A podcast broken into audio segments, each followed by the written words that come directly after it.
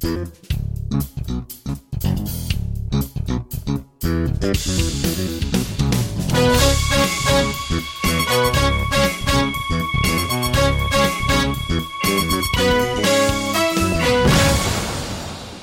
Hello and welcome. This is the podcast of Tech EU and another interview special episode recorded in Helsinki. I am Andrii Degeler, the host and producer of the show. This episode is kindly sponsored by Google Cloud for Startups and is part of an exclusive interview series with prominent people in tech, which we recorded live at Slush 2019. If you don't want to miss the rest of the interviews, subscribe to our show on your favorite podcast app. So let us see what we've got for you today. So we think apprenticeships are the perfect model for creating an alternative to university that can be as prestigious as going to some of the best schools. The first country we sold into was Germany, wasn't even our home market. Uh, so we were truly born globally. We have never been a domestic company taken international. And you can only do that from Europe. Data shows that actually academic performance does not correlate with future success.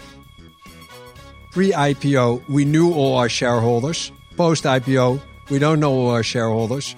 That's the biggest difference. So the first thing I wanted to share with you today is an interview with Sophie Adelman, uh, the co-founder and president at White Hat.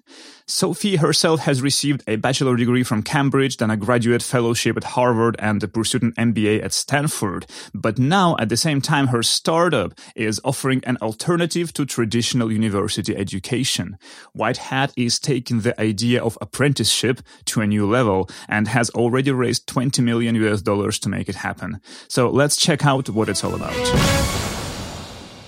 All right, we're back in. Here we are with Sophie Adelman of White Hat. Hi, Sophie. Thank you so much for joining us today. Thank you so much for having me. It's great. Can you tell us a little bit about the story of White Hat? How did you guys get started and what problem are you solving? So the idea for White Hat came about because we believe that um, the university model is broken, essentially.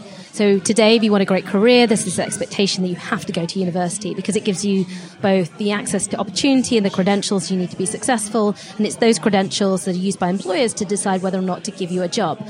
Um, and people go through this system where they pay a huge amount of money to go to university, whether they pay that up front or they pay it once they're working. And they're not necessarily getting the skills they need to be successful. Um, and in today's world where companies are requiring people to constantly change their roles, people expect to have multiple careers um, through their lifetime. And in fact, if we look out 10 years, the jobs that will exist in 2030 about 80% of them don't even exist today. So people need to have, you know, skills and know how to learn and, and develop their skills throughout their lives. And, and we just don't think the university model um, works. And so the idea for White Hat was how do we build an outstanding alternative to university? Mm-hmm. I think a lot of people have tried to tackle the university monopoly problem with point solutions, whether that's the boot camps or that's online um, online courses where you you know they're really cheap to access. But what they don't do is they don't fundamentally give you that kind of full stack experience of university. They don't give you access to knowledge and skills and uh, community and networks and that, that kind of all encompassing experience, which is why people go. But also, um, I don't think they, they also give you the, the, the relevant skills that employers need to be successful in a job. So that's, that's kind of how we started with the idea. Right. So, so you're recognizing that the world of work is changing a lot, and employers are looking for more from their early onset employees. But the university just isn't up to scratch when it comes to providing those skills. That's exactly right. So we see um, the way to solve this problem is through apprenticeships. So we think apprenticeships are the perfect model for, for creating an alternative to university that can be as, as prestigious as going to some of the best schools. Um, and most um, societies that have all these problems around skills gaps and diversity and, and access to opportunity and expensive education, they don't have fully formed apprenticeship systems. Mm-hmm. And so, if we can create something like that in the digital and tech and professional services space and give people an on ramp to an amazing career, we can essentially democratize access to those career paths while actually adding real value to companies and move away from a world where you have this like single shot of education at the beginning of your career and then you go and work to a world where you'll do multiple apprenticeships over the course of your career lifetime either back to back or, staggered and you will constantly be learning and changing throughout that experience And it's kind of about approaching this modern problem with almost an old school solution because apprenticeships are something that we've been having for, for such a long time, but they weren't up to scratch and, and fitting with our modern needs. So That's how exactly does right. White Hat be able to bridge the gap? Right, so you're absolutely right, and there's a nice thing about the, the term apprenticeship is that everybody understands what it what it means. It means work and training combined. And in some countries like Germany, they're very prestigious. You you know you, become a master apprentice. It's it's really seen as very prestigious, and, and we've got to create that that kind of aspirational apprenticeship system um, for the jobs of today and the jobs of the future so people can build that. And what White Hat does is kind of three main things. First of all, we have a matching marketplace that allows us to assess for competencies, skills, values, and fit role fit. So we help on ramp people into these roles at great companies like Facebook and Warner Music and Clifford Chance and companies you would never expect to take on non graduates. And then we support them throughout their apprenticeship and we deliver the training in a blended way. So we use online and we also use coaches who are experts in their field combined with amazing content from outside the apprenticeship sector because one of the one of the problems we see with university is they are controlled by academics and so what you learn is either esoteric because it's that you know academic specialism or it may be old uh, it's not cutting edge. And so we, we need to bring that to the table. And the third thing that we do is we say okay why do people go to university? One of the reasons people go to university is for the, the experience the social experience the networks the community and that's really powerful it's really valuable. And so we, we're going to try to build something that, that gives you an equivalent if not better experience for these young people and, and for people throughout their careers so that they are still get, getting access to that kind of social capital. And that evolves in the future because I actually think there's a way for us to create a whole ecosystem of services for these people because essentially it's a new social class. These are people who haven't gone to university, they're working at some of the best companies in the world, and they have needs. Yeah, and I think it's really important that you recognize the role of social capital, especially, you know, when you go to the university. That might not be the first thing you're thinking of, but- it's something that is one of the most integral externalities of the university experience. It's so true. In fact, in the UK, where, where I'm from, um, about 50% of people go to university right now. And when you ask people, they, they sort of stumble into it, but they're like, oh yeah, but it will be great because all my friends are going. And I think people are starting to wake up to the fact that the sort of £50,000 party is no longer worth it. I mean, in the US, people go and, you know, we, we talk about this being the $200,000 sweatshirt. You know how in the US everyone has, you know, swag. They have clothes that say, I went to the University of Michigan or whatever. Yeah, and it communicates something. It's a social status. But you're paying $200,000 for a sweatshirt? That's insane. So I think people are starting to wake up to that. And and something that's really um, important about changing the understanding of apprenticeships is getting the right employers on board. Can you talk a little bit about some of the great employers you've lined up and kind of how you've been reaching out to them and encouraging them to change their thinking when it comes to taking on um, non graduates? Yeah, absolutely. So for many of these companies, they've never taken on non-graduates before. They put on their job descriptions, you know, a first or second class degree from a top university is required. And so we're really changing perceptions um, and changing perceptions around the kind of person who does an apprenticeship and the value of an apprenticeship and, and the value to the company of the training. And so when we talk to these companies, the first thing we have to do is is kind of break down their perceptions around what, what you know what kind of person does an apprenticeship. They may think that that person is not as smart, not as driven. Maybe they failed out of school. Well, that's not true. I guess the reality of today is that there's a real choice now between going to university and not going to university. And um, we have kids who have straight A's um, in in their subjects.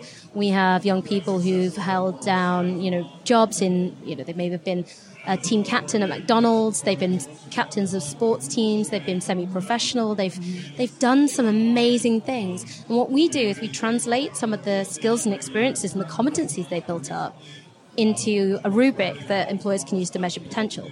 So the big thing for us is is demonstrating to employers through our digital platform and through the profiles that candidates create the personality and potential of these young people. And then the kind of companies we're working with now include, uh, I mentioned some of them before, but the, the big financial services firms, some of the big multinational tech firms. Um, Google works with us on digital marketing apprenticeships. So imagine you're 18, you do 18 months, two years with Google doing digital marketing, and you come out and, and you can work anywhere. And I think that's really, really powerful. And what are some of the ways that how, how did you convince companies like Google to come on board and say, okay, this makes sense? How does it make how do they understand it's a fit for them? Right. So the the first thing to say is it's not a charity or CSR initiative for, for these companies. They they have to have headcount to hire somebody to do a job. So it's a real job. It's a paid job. It is employment over the course of eighteen months. They've got to have that commitment to bringing somebody on board. So then we stop looking at the business case. If you're going to, to take on someone on an apprenticeship, you've got to have a real business case for doing it. And some of the business cases are around retention. Apprentices on average stay for four years, where graduates on average stay for two years. So that is a real factor. When you bring on a graduate, you still got to train them. So they're more expensive to hire. They tend to stay for a short amount of time. And you've still got to put them through a training program to teach them how to do the job and then they probably want a promotion after six months. So when we actually take it back, actually, on average, our apprentices are um, less expensive for employers, and they last, you know, they stay for longer, and that's a real value add to the company. The other thing to say is that um, all companies that we're talking to these days are trying to um, bring in diversity diversity of from from a gender point of view, from an ethnicity point of view, and increasingly looking at um, intersectionality and socioeconomic diversity. With the young people we work with, um, they are primarily from um, less advantaged background, so 50% of claim free school meals. Um, we have about 65% of our apprentices who are non white British. Um, and there's about 50-50 gender split. And so when companies say, we are trying to solve our diversity problem. We say, why don't you build and invest in a pipeline of diverse talent so that over the years, these people who stay longer become your future leaders? And it's building that business case for why this solves their problem and actually the return on investment they will receive that actually starts to change their minds. Mm-hmm. Wonderful. And something that, that I really appreciate about your approach is that you look at these trainees their backgrounds and you identify areas and skills and leadership qualities you mentioned before the shift manager at mcdonald's for example that can be translatable to some of the, the world's most top leading firms it's so true if you ever get a chance to hire somebody who spent a couple of years leading a team at McDonald's, do it. They have an incredible training program, um, as do the Gap, as do a number of great um, employers where they really give people a huge amount of training and, and skills. And, and so you forget that for a lot of young people, they, they need to work. They aren't from necessarily families where they have the opportunity to just, you know, get pocket money from their parents or, or support for, for, for, for housing. And I, I think that's something we should celebrate, not look down upon many of the young people we work with have to be very mature. They've had to grow up. Maybe they were a carer. Maybe they had to care for a parent. Maybe they had a younger sibling that they had to um, fend for or teach. So I think there's there are a lot of very transferable skills that we should be identifying. Um, and we do that through a mix of competency based assessment, big five personality tests. Um, we also do social referencing, which I think is the most powerful way to collect um, references. Can, can you talk a little bit about that process? Yeah, sure. So, um, when our candidates apply, they create this digital profile to showcase their personality and potential and they create these timelines where they, they talk about the experiences they've had and they identify the competencies that they believe they've uh, developed, the skills and competencies that they've developed, whether that's leadership or conscientiousness. And then what they can actually do is they can submit for a reference from somebody from that experience, whether that's a former teacher or a former employer or a youth worker or the, you know, the captain of their sports team. And that person can actually then write both a qualitative reference, but also capture structured competencies um, and that structured data allows us to triangulate between what the candidate says, what their reference says, and what we see to really identify their true competency range. Wow, that that that is really um, really compelling, and and especially about building this pipeline of more diverse talent by recognizing those skills that might not have been um, on that that specific resume that that top employer is looking for. You're able to demonstrate that this might be a really great candidate for this position yeah, I think you've got to move away from academic achievement as the as the sort of benchmark of success. I, I, mean, I'm very good at taking exams, but it doesn't mean I'm any brighter than somebody who isn't. I just can operate in that environment, and I think we need to separate academic achievement from just life and professional achievement because the data shows that actually academic performance does not correlate with future success. Now, motivation, ambition correlates with future success, and sometimes the two go in hand, but actually you've got to remove correlation causation there. So, um, I think we need to start looking at where people's um, experiences lie, and we also need to remember that your academic performance is often a, a, factor of the school you went to and how, how many opportunities you had and whether or not you had the time to study because maybe you had to uh, pick a, a sibling up from school or, or, go and do a job. So people have complicated stories and um, I don't think we can judge them based on a bunch of, you know, letters after, after their name. And I think that's where the world is moving to. Great. And kind of on this theme of complicated stories, um, when I was preparing for this interview, something that, that really struck out to me, um, kind of looking at your LinkedIn and kind of looking at your social media, you talk a lot about some of the outcomes of some of your apprentices um, and kind of where they've gone. Can you um, share an, just an example of kind of how apprenticeship has made such an impact in someone's life and where they've been able to take that experience? Sure. So we've, I mean, I'm so proud of, of our apprentices. We've got about a thousand apprentices on program right now. So, um, I don't know all of them anymore, though at the beginning I, I, I did know all of them by name. Um, and it's, it's wonderful to see some of them go through, um, uh, amazing experience with companies like Google. I, I, just think of one of our apprentices, Zaina, who, um, you know, she she knew she didn't want to go to university. She's very creative. She's very um, she's a very good public speaker, and she's become both a, an advocate uh, for apprenticeships um, and also an advocate for um, BAME employees within the tech world. So she does big events to try and get BAME students into tech for Google, uh, sorry, for Facebook. And, um, you know, she's a, a, real, a real live wire and a real advocate. And, and I know that after this, she's going to be even more successful. And she's somebody who has embraced um, the fact she's a pioneer and is trying to advocate for others and educate her community uh, around that. So that's just one example of a, a, great apprentice story. We've got lots of great stories because everybody is unique and everyone's different. But I think what unites them all is they're all bright, ambitious young people who have actively chosen not to pursue that university path because they don't either enjoy academic learning or feel that it's not the right fit for them or feel that actually they can't afford to go to university. Mm-hmm. Um, I think they're very brave, but I also think that they will prove to be the ones who are most successful. Mm-hmm. Wonderful. And kind of what's next on um, the horizon for White Hat when you're thinking about um, these stories and bringing more uh, apprentices on board. Um, where where where do you hope that that this company goes, and what do you hope to to achieve with it? I think we've got very big ambitions for White Hat. Um, we currently only operate in the UK, but we're looking at um, expanding internationally. So that's kind of the horizon over the next couple of years there is so much opportunity for what we're trying to do. And every major economy has all the same problems around rising costs of education, mismatch between skills needs and skill development, um, diversity issues. These problems exist in all of these countries. And I think the US is a very interesting space for us. Um, but there are also a number of other developed and developing economies where we could where we could grow. For us, it's about wherever there are large numbers of young people who want to take a different path and employers who are willing to invest in you know young people's development and also their ongoing development. They, there's a reskilling and upskilling throughout their career. Um, we can we can definitely bring our our service to bear there. Mm-hmm. And when we think about the future of work, where is the the most critical area that employers should be thinking about when it comes to bringing on new types of talent it's a really good question. I think that we, we know that the digital and tech space is expanding and one of the one of the challenges now is not how do you build things, but how do you understand what you've built. So I think actually the, the skill that we're hearing people need the most is now data data wrangling, data analysis, data science.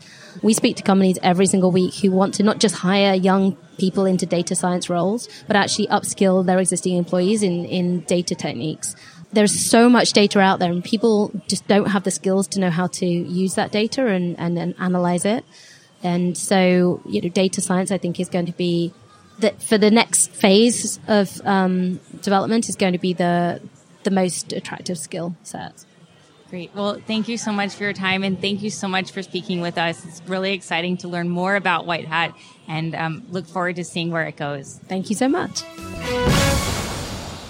Our second interview is a conversation with Pieter van der Does, the co-founder and CEO of the Dutch unicorn Adyen. The company does not make an awful lot of headlines, I have to say, but at the same time, it powers a huge number of transactions for different merchants globally, both online and offline, and you definitely know the names. Uh, they will be mentioned in the interview itself. I will just say that it has even managed to sign a contract with eBay, and next year it will power transactions there as well. So let's get to know more about the company and its co-founder. My name is Pieter van der Does. I'm uh, CEO and co-founder of a company named Adyen. And Adyen is doing payments for companies. So when you pay at a company, the platform that's being used in the background is often Adyen. As a consumer, you don't know, but if right. you do your Netflix, your Uber, your Spotify subscription, it runs over our platform. Okay, I got it. So, how is Adyen then different uh, from any other payment company? Like, I don't know, uh, Stripe, PayPal, uh, Square, whatever else, iZettle? We are particularly good at companies that deal in multiple countries. Uh, so, the ones I mentioned are, are very global companies.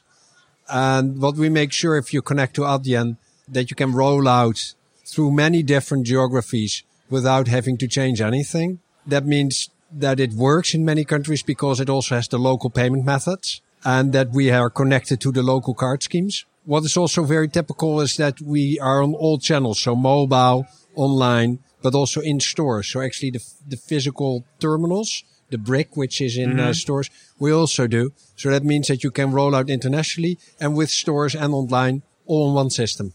Interesting. And uh, you, as a company, have been around since 2006, if I'm not mistaken, right? Yes, we founded uh, in 2006, but we, the, all the founders and first employees came from the payments industry. Okay. So, is it something that you're passionate about, uh, the payments industry? Is it something that you were passionate about uh, back in 2006? How did it all start for you? Yeah, we look a little bit differently at ourselves. We see ourselves as an engineering company right. that happens to tackle payment problems when we regrouped, we also looked at other at other things, maybe reservation systems. Uh, so 24/7 recurring business. That's that's what we were good at.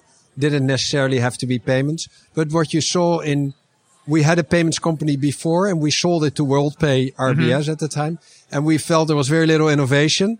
So we saw an opportunity, and hey, if you have the team and if you see the opportunity, then uh, that that's a, that's a great start to work in an area where you already know so much about. So that's more how it happened, rather than I would not say passionate about payments. I'm more passionate about building a company and solving uh, problems. Right. So how how has it been going so far then in terms of uh, building and growing?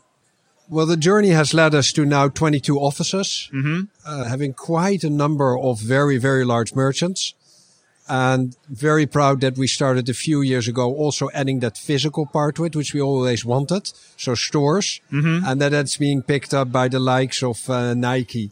That that's that that's very cool. So if you buy something in a Nike store, you pay through Adyen. Yeah, but you case? don't. Yeah, you see it on the terminal because it says Adyen on the terminal. Right. But it's also if you go to Joe and the Juice, or there are many to H and M, uh, dependent on in which region you are. But yes, that's uh, right. Uh, I'm, I'm quite proud that we moved from being an online player to also uh, being able to help merchants in all areas. And you're a public company. We went public last year, which is uh, for us wasn't the big milestone. Wasn't it?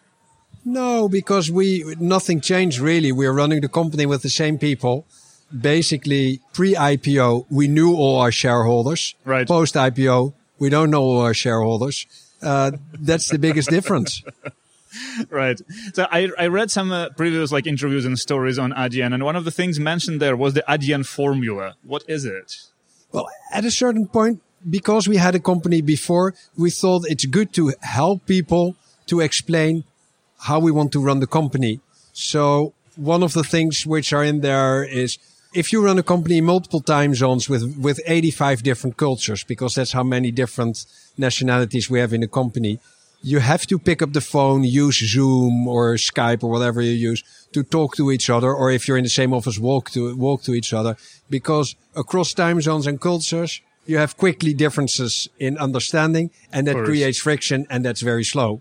So we said, don't hide behind email, pick up the phone. So it's one of the formula things we know that we don't want to go into customization for single merchants. So we say that we develop for all merchants or at least for a subset and not for a single one. That's in the formula. We say winning is more important than ego. Why is that in the formula? Because we need to realize that if you do, for example, a great sales deal, there's also a, fantastic engineering team that made this product. And maybe it's not the sales guy or sales girl right. who, who got in the contract, but let's just celebrate as a company the contract rather than because it's it's not very motivational if you build this fantastic platform if you know that especially the few things which were in the last release which you put in made the customer choose Adyen and then you have to applaud for somebody who just picked up the contract to, for, from your point of view so we celebrate successes jointly hence winning is more important than ego so we have eight points like that every point has a story with it and so internally we do the storytelling with it but right. if you want to you can look it up if you google Adyen uh, Adyen formula, you immediately have it. It has helped us to speed up people to understand how we work. Perfect. I will certainly uh, leave a link to Adyen formula in the show notes uh, for this podcast. But speaking of notable customers uh, that you've got so far, uh, you also landed eBay, right? Yes, we did. Like so how, how, how come that you were able to displace PayPal for eBay? So there, there's a whole process behind it, and uh, some things that people say about it, like they kicked out eBay, uh, eBay kicked out PayPal for Adyen. Yes, they changed supplier. Reason why is that, that eBay felt they were better off insourcing a lot of management around the payments. PayPal was doing that management. So, for example, if you had a dispute uh, with a seller, PayPal mm-hmm. would manage the dispute. eBay said we want to do it ourselves. So if they, so they decide to build that functionality internally. And then they wanted to have the specialist to just handle the payments. Oh, okay. So when the requirements changed, then it became very logical to select Adyen. And for us, of course, it's such a, a fantastic company and uh, a fantastic win for us.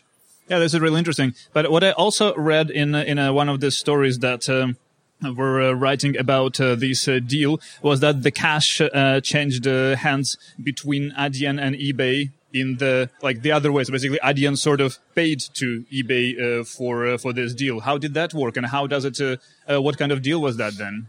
There are warrants which mm-hmm. are linked to the volume which. So there, there are warrants with a certain performance uh, for them to be uh, executed, which are given to e to eBay. Mm-hmm. The payment, so the payment, the transactions itself are charged in line with how we charge other customers. Of course, eBay is very a sizable company.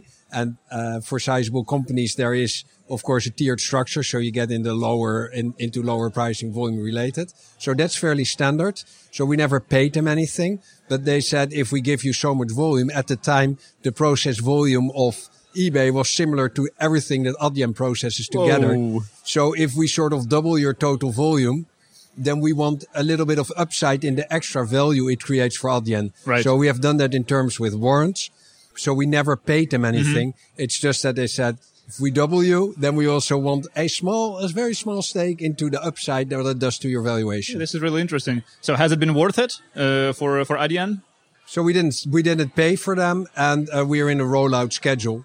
There is a limitation in the contract with PayPal up to the summer of 2020 mm-hmm. that they can only switch a limited amount of volume. So the rollout is still taking place. So, and uh, like getting such a huge customer, does it mean for you that you have to also grow the infrastructure twice as much as, uh, as you used to have? Not really, because when we when we built the company, we built this with uh, with a very different infrastructure, which you can scale linearly. Mm-hmm. So, adding more more hardware to it creates more processing power, whereas some other systems, more hardware creates more overhead. So, in the design, it's designed uh, to do this. So that was all taken into account. Right. It's never zero work, but it's uh, uh, everything is built to to do tenfold of where we are today. Right. And uh, so, what I also wanted to ask you just recently announced uh, this card issuing offering. Yes. Uh, what is it and uh, who is it for? All right. So, card issuing, it's not intended to put a new credit card or debit card into your pocket as a consumer. Right. It's for our merchants think about a marketplace or let's do the example an online travel agency. Mm-hmm. Somebody books, pays the travel agency, and now the travel agency has the money which has to go ultimately to the hotel in say Peru. How do you get it to Peru? You could issue a virtual card, mm-hmm. put the money on that card, and then the hotelier in Peru can enter that in the terminal which he has in his hotel, and then he gets settled locally. And so it's an efficient way of getting money from OTA to Peru. Or uh, we announced that we work with Glovo, uh, the courier service. If you have a courier who is buying something for you because you order it, Right. and you issue a card to that courier, he can actually pay in the store. But what's the risk is that you're giving uh, as Glovo courier cards and that there's misuse of it. Of course. But if we issue the card, it's very easy to set limitations to that card. For example, that you can only use it in a certain geographical area, that you can only use it with certain product codes. So it's a way how you can really control that card. So the shopper pays to Glovo, Glovo has the issued card, and that pays at the store and then there's an efficient way of running that process. So basically, and all these cards are going to be virtual at the end of the day. It What could be a high amount of virtual, but that, that and that is also likely to be virtual in a mobile phone uh, wallet. Yeah, of course, of course. Uh, but it could also be physical. Right. This is an interesting thing. So, is it uh, a uh, competitive market? Uh, this sort of uh, card issuers. The history of card issuing is that most companies which build card issuing have built it to sell to a bank, and the bank is supposed to sell it to issue you as a consumer a card. Mm-hmm, The model which we use, that card issuing is being used for merchants, for entrepreneurs, has different requirements. And those older systems, it's difficult to make them do this. Here you want easy APIs, being able to issue a high number of cards at the same time. But there's also an uptime issue. You want to make sure that it always works. And uh, you want to be able to set all sorts of limiters on the use of that card. That's typically what we can do. Certainly sounds like you have very much of an engineering approach uh, to to payments and uh, building these kind of solutions. also that is an engineering uh, question and our merchants if you we are like ebay is a marketplace but we have a lot of other marketplace merchants for them it's so logical that this is the way to settle to their sellers right. and w- then it's also logical that you do it with a single provider that you do it with Adyen and that you then don't have to yourself make a patchwork of partners and do it with a single partner single account manager Right. And uh, what happens if, or maybe when, I don't know, if your if your customers get big enough to kind of start to willing to process their payments themselves? Does it happen at all? Is it uh, something that you're afraid of? Is it something you're ready for? the amount of effort that that goes into building a payment system makes it more logical to do it with us. I Right. always expected when we started this company that what you ask is the truth. That the largest company will build their own payment departments. What you see is that the largest players, there are some exceptions. There are a few who build it themselves. Mm-hmm. Very, very few. And actually many of them are breaking it down and are actually starting to work with payment companies, hopefully Adyen or maybe another one. But that, that it's just too much. Engineering resources are scarce and you don't as a merchant want to use your engineering resources for this never ending payment problems. That payment market is changing constantly. You now see it in Europe with PSD2, Right. new regulations, new uh, requirements, and you rather use your engineers to build a cool product because there are you can buy it uh, already from us or one of our competitors. Speaking of PSD2, is it good for you as a company? Is it bad for you as a company? What does it change for you?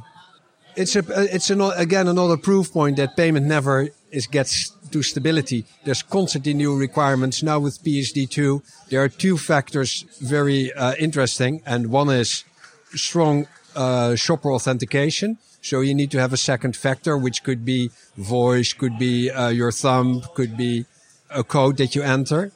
So you have to seamlessly integrate that as a merchant. We help them with that. We make it extremely easy to be PSD2 compliant. It was going to be enforced in uh, September this year. It's now postponed a little, but sooner or later it will be there. And we try to uh, help the merchants to, to do everything that it doesn't impact the authorizations negatively. The other thing that's, that, that will happen with PSD2, with the open banking, is there will be more new payment methods. Yeah, exactly. And we will implement them so the merchants don't need to worry about that either. Right, that makes sense. And what is your personal view on the future of safety of payments? Like, uh, what's uh, what's going to be done? Do you think to make payments more secure, and what makes sense in this? Oh, that's a great question.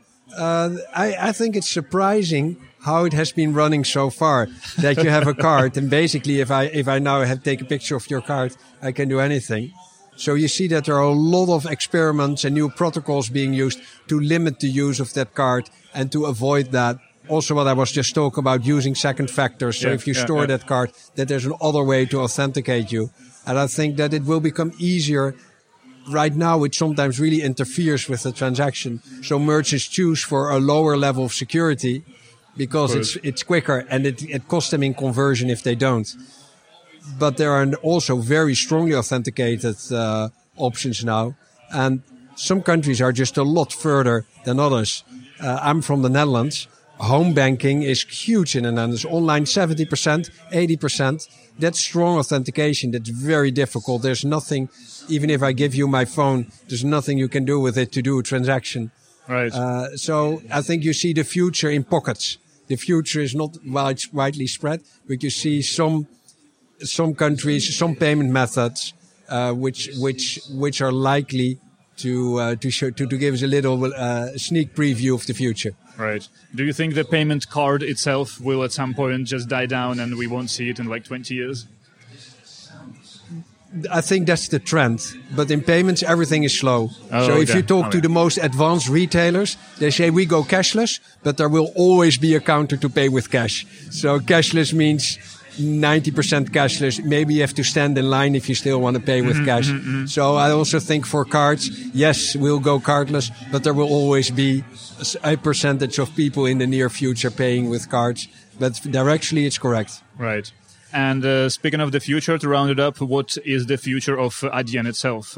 What do you see, how do you see the end game for the company? What is it going to be? Are you going to make it like wider to cover some other overlapping industries, anything like that? No, we, we feel that there is an enormous uh, an amount of tailwinds that we have. We have the move from cash to card or from other other payment methods. More companies are selling internationally. There is uh, the retailers are are mixing online with store, and that are exactly the things we're good at. So we want to be on top of the game and really roll out with them. And I think we can grow at a multiple uh, in total process volume than where we are today. So uh, we're all motivated and on board to execute that. Right. And what is your general take then on the European fintech market? Because it seems like it's uh, it's been growing really rapidly over the past couple of years. Well, if I look at Adyen, I think you couldn't build this company in the US because Adyen started in a country which hardly has a home market. So everything that for other companies is is foreign, for us it's logical. Uh, Right. the, the first country we sold into was Germany, wasn't even our home market. Uh, so we were truly born globally. We have never been a domestic company taken international. And you can only do that from Europe because in the US, your home market is so large that you will tend to develop something for US dollar cards only. And you and you can have build a fantastic company.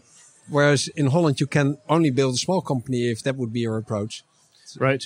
Pieter, thank you so much. Thanks a lot for taking the time and uh, good luck with Adyen and everything you're doing. All right. Cheers. And thanks very much for being so interested in our company. And that's a wrap for today. Thank you so much for listening. I hope you enjoyed this episode. Please feel free to email us with any questions, suggestions, and opinions at Andrii at TechEU and Natalie at TechEU. Audio engineering for this podcast is done by SoundPulse. That is sound-pulse.com. Thank you for listening. Enjoy the rest of your day and talk to you in our next episode on Wednesday. Bye bye.